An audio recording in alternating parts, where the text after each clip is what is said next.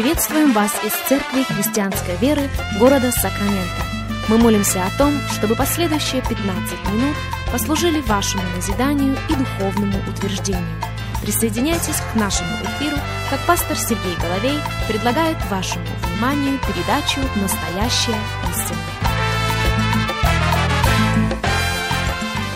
Еще раз мы говорим добро пожаловать всем, кто присоединяется к нашему эфиру. Здравствуйте, меня зовут Сергей Головей. Огромнейшая благодарность всем и каждому за то, что нашли время быть частью нашей программы. Как сегодня мы продолжаем наш разговор на тему «Цена сожаления». Уже было замечено и замечено неоднократно, что красной нитью через все программы этой недели проходит одна простая мысль – Цена сожаления всегда и во много раз превосходит цену дисциплины. Друзья, если мы не гораздо с вами платить цену дисциплины, то это всего лишь дело времени, прежде чем мы заплатим цену сожаления. И этот принцип мы можем преломить практически через каждую область нашей с вами жизни. Если мы не гораздо платить цену дисциплины в наших взаимоотношениях с Богом, если мы не гораздо проводить время в слове и в молитве, то рано или поздно мы потеряем битву на нашем поле сражения. Если мы не готовы платить цену для того, чтобы дисциплинировать мир своих эмоций, то рано или поздно мы превратимся в эмоциональную пороховую бочку. Это всего лишь дело времени, прежде чем она разрядится. Если мы с вами не согласны платить цену в нашем финансовом доме, то опять-таки рано или поздно мы заплатим цену сожаления. И цена сожаления всегда и во много раз превосходит цену дисциплины. На этих программах мы очень много говорили с вами уже о Данииле. Даниил в подростковом возрасте был уведен в плен. Там, в Вавилоне, в супердержаве тех дней, он был представлен всему, что Вавилон мог предложить. И Вавилон предложить мог очень и очень многое. Царь гораздо был субсидировать образование этих молодых ребят. Почему? Он преследовал цель, чтобы индоктринировать Даниила и его друзей. Попытки были предприняты, но результатов достичь не удалось. Ему не удалось достичь результатов, потому что Даниил всегда и на всяком месте готов был платить цену духовной дисциплины. Это стало причиной его невероятнейшего повышения, восхождения, если хотите, в этой системе. И это не только стало причиной его повышения, это наделило его силой для того, чтобы выжить. Не просто выжить, но превозмочь. Давайте еще раз обратимся к шестой главе книги пророка Даниила и прочитаем текст, начиная с первого стиха. Угодно было Дарию поставить над царством 120 сатрапов, чтобы они были во всем царстве, а над ними трех князей, из которых один был Даниил, чтобы сатрапы давали им отчет, и чтобы царю не было никакого обременения. Даниил превосходил прочих князей и сатрапов, потому что в нем был высокий дух, и царь уже помышлял поставить его над всем царством. Подавляющее большинство из нас согласятся в том, что это было очень престижное место – но подумайте о том, сколько ответственности было возложено на плечи этого человека. Я спрашивал раньше и спрашиваю еще раз. Где черпать силу, чтобы все сделать и везде успеть? И ответ на этот вопрос мы находим в 10 стихе той же шестой главы книги пророка Даниила. Даниил же, узнав, что подписан такой указ, пошел в дом свой. Окна же в горнице его были открыты против Иерусалима, и он три раза в день преклонял колени и молился своему Богу и славословил его.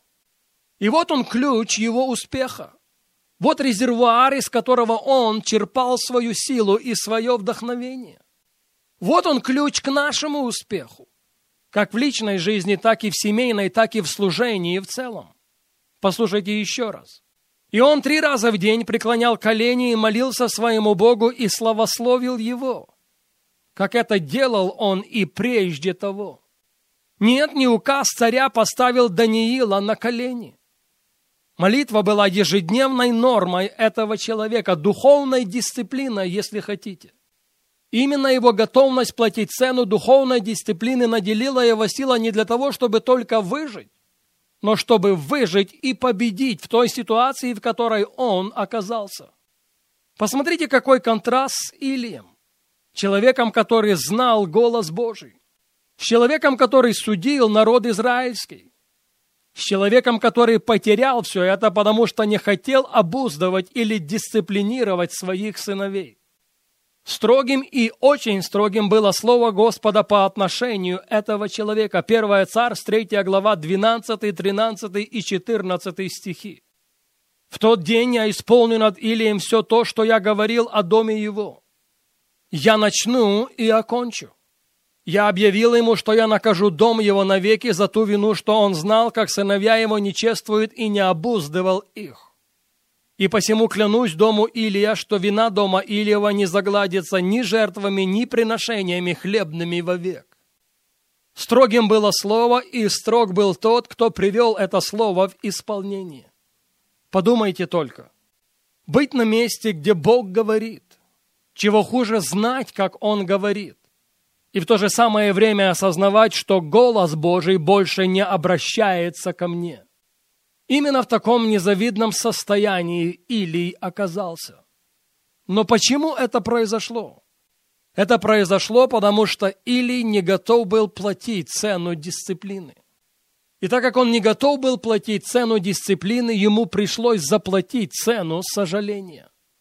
Но есть в этой истории детали, на которые мы должны обратить более пристальное внимание. Это возвращает нас в первую главу первой книги царств. Первая царств, первая глава, и мы начнем читать с первого стиха. Был один человек из Рамафаимца Фима с горы Ефремовой, имя ему Елкана, сын Иарахама, сына Иля, сына Тофу, сына Цуфа, Ефрафянин. У него были две жены, имя одной Анна, а имя другой Финана. У Финаны были дети, у Анны же не было детей. Послушайте внимательно, Первое царство 1.3. И ходил этот человек из города своего положенные дни поклоняться и приносить жертву Господу Саваофу в селом. Там были Или и два сына его, Офни и Финие, священниками Господа. Казалось бы, очень неплохое вступление. Но когда мы переходим с вами во вторую главу, то картина начинает меняться. Первое Царств 2.12. Сыновья же Илия были люди негодные, они не знали Господа и долго священников в отношении к народу. Опускаемся несколько стихов и переходим в 17. «И грех этих молодых людей был весьма велик перед Господом, ибо они отвращали от жертвоприношения Господу. Или знал об этом, или был предупрежден об этом человеком Божьим, о чем мы читаем несколькими стихами ниже. Но, к большому сожалению, Илий предпочел своих сыновей священнодействию перед Богом. Он посчитал маловажным навести порядок в своей семье. Он посчитал ненужным платить цену дисциплины. И что произошло? Ему пришлось заплатить цену сожаления. И об этом мы должны будем поговорить с вами во время нашей следующей программы.